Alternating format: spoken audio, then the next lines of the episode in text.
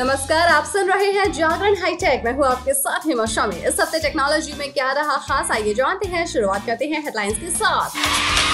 जियो ने लॉन्च किया है इंडिपेंडेंस डे ऑफ़ और इसके बारे में बताएँगे। बात होगी पिक ऑफ़ द डे की। पिक ऑफ़ द डे में आज हम आपको बताने वाले हैं कि स्पैम कॉल से अगर आप परेशान हो चुके हैं तो कैसे खुद ब खुद वो ब्लॉक हो जाएगी? इसका जानिए तरीका। लेकिन अभी नज़र डालते हैं आज की बाकी की टेक्नोलॉजी की खबरों पर। सैमसंग ने अपने लेटेस्ट फ्लैगशिप स्मार्टफ़ोन लॉन्च कर दिए हैं। ये कंपनी की गैलेक्सी Z फोल्ड और फ्लिप सीरीज़ का हिस्सा है। ब्रांड ने फोल्ड 4 और फ्लिप 4 को लॉन्च कर दिया है। दोनों स्मार्टफ़ोन के साथ ब्रांड ने गैलेक्सी बर्ड्स 2 प्रो को भी लॉन्च किया है।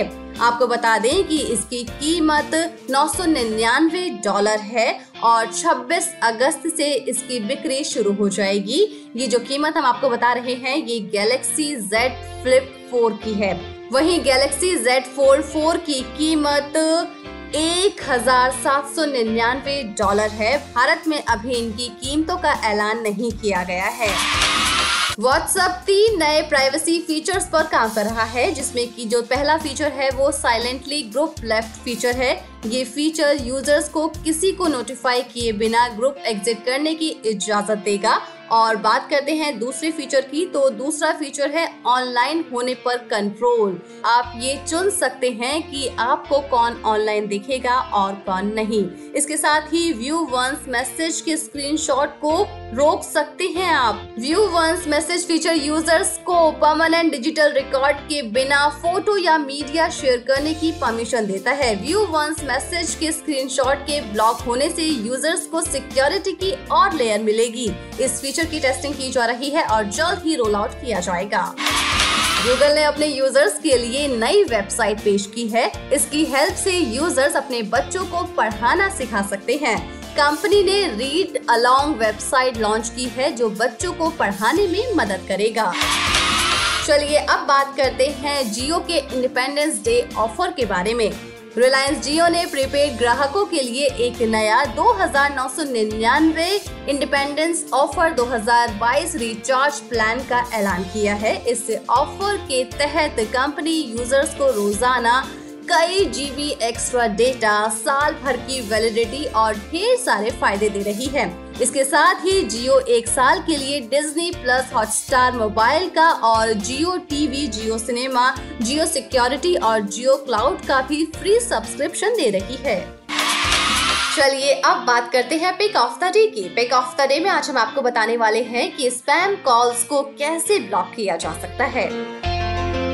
कई स्मार्टफ़ोन यूज़र्स स्पैम कॉल से परेशान रहते हैं। कई बार हम ज़रूरी काम कर रहे होते हैं और उस समय पर ये स्पैम कॉल्स आकर हमें परेशान कर देती हैं। तो इनको आप बहुत ही आसानी से ब्लॉक कर सकते हैं। चलिए जानते हैं तरीका। एंड्रॉइड फ़ोन पर स्पैम कॉल्स को ब्लॉक करना बहुत ज़्यादा आसान है। खासकर अगर आपके पास गूगल फ़ोन ऐप इंस्टॉल है। किसी भी ब्रांड में ज़्यादातर लेटेस्ट फ़ोन स्मार्टफ़ोन में डिफ़ॉल्ट डायलर ऐप के रूप में गूगल डायलर पहले से इंस्टॉल होता है। ये डायलर एप्स के एक सिंपल वर्जन की तरह लग सकता है। लेकिन ये स्पैम कॉल ब्लॉकर फीचर समेत कई ज़रूरी फीचर से लोडेड होता है। चलिए जानते हैं तरीका। गूगल फ़ोन ऐप खोलिए और टॉप राइट कॉर्नर में मेन्यू आइकन पर टैप कर दीजिए।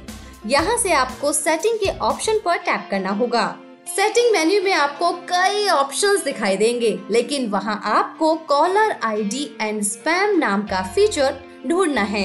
इस पर टैप करने के बाद आपके सामने तीन ऑप्शंस आएँगे। पहला ऑप्शन अनेबल बाय डिफ़ॉल्ट है, जो फ़ोन कॉल प्राप्त करते समय स्क्रीन पर कॉलर और स्पैम आईडी दिखाएगा। अगला फ़िल्टर स्पैम कॉल्स है। इस ऑप्शन को इनेबल करने से संदिग्ध स्पैम कॉल्स आपको परेशान नहीं कर पाएँगे।